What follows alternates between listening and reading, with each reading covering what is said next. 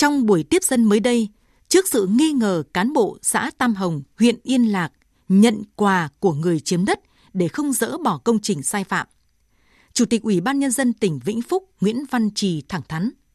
Cán bộ nào sai, nhận quà để ỉm đi sai phạm thì phải kỷ luật, phải trả lại đất công cộng cho tập thể. Trước đó chưa lâu, Nguyễn Thị Kim Anh, lúc đó là trưởng đoàn thanh tra Bộ Xây dựng, gợi ý đơn vị. Đối tượng thanh tra ở tỉnh Vĩnh Phúc là phải có quà để định hướng. Quà, nói đến ở đây là gì nếu không phải là hàng trăm triệu hàng tỷ, thậm chí hàng chục tỷ đồng của doanh nghiệp tổ chức, của người dân? Quà ấy là gì nếu không phải là sự vòi vĩnh đến trắng trợn của những người nhân danh cán bộ? Quà ấy là gì nếu không phải là sự trả giá cho việc làm ngơ, lờ đi sai phạm của cá nhân, tổ chức? Quà ấy là gì nếu không phải là miếng ngon béo bở để chia phần, để tiếp tục nuôi dưỡng đường dây lợi ích? Quà ấy là gì nếu không phải là sự đổi trác, đi đêm của những người làm lợi cho bản thân bằng bất cứ giá nào, kể cả bán rẻ liêm sỉ. Chính vì có chuyện đi đêm, có chuyện làm ngơ, có chuyện nhũng nhiễu, có chuyện quà cáp, nên quy hoạch đô thị mới bị phá vỡ bởi chung cư sai phép, trái phép, hàng mấy chục tầng mọc lên san sát. Các công trình lấn chiếm đất công, lấy đất của dân và trả với giá bèo bọt. Mới có nhiều khiếu tố về đất đai, về việc thực hiện chính sách mà dù đã có lệnh này, chỉ thị kia vẫn chưa được giải quyết dứt điểm, mới để cho những sai phạm nối tiếp sai phạm.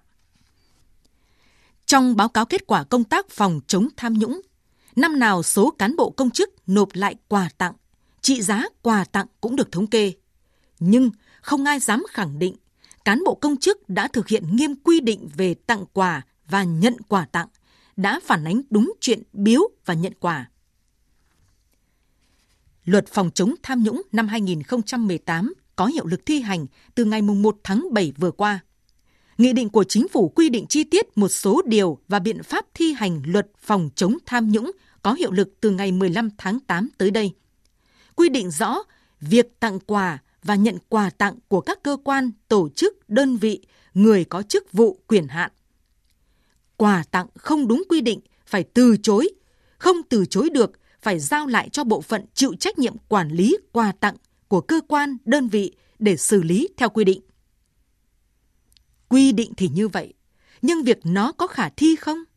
Có hiệu quả không trong phòng chống tham nhũng lại là vấn đề mà ngay cả người trong cơ quan lập pháp còn nhiều băn khoăn. Họ băn khoăn là bởi việc từ chối nộp lại quà tặng phần lớn phụ thuộc vào ý thức chủ quan của người được tặng, mà sức cám dỗ của quà tặng không phải ai cũng dễ vượt qua. Băn khoăn là bởi không phải quà tặng nào cũng là vật chất, là thứ cân, đo, đong, đếm, là thứ mang đến nộp được. Băn khoăn là bởi cơ chế kiểm soát quyền lực chưa nhạy bén, hữu hiệu, việc giám sát của đoàn thể và người dân chưa thực sự được coi trọng.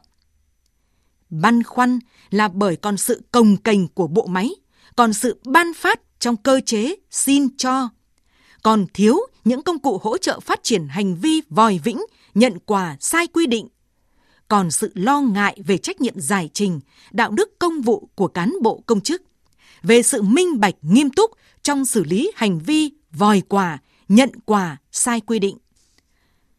Chỉ khi nào giải tỏa được những băn khoăn ấy, quy định từ chối nhận quà tặng không đúng quy định mới khả thi, mới bóc trần được hành vi hối lộ núp bóng dưới dạng quà tặng, góp phần dẹp nạn tham nhũng mà Đảng, Nhà nước và nhân dân đang quyết tâm thực hiện.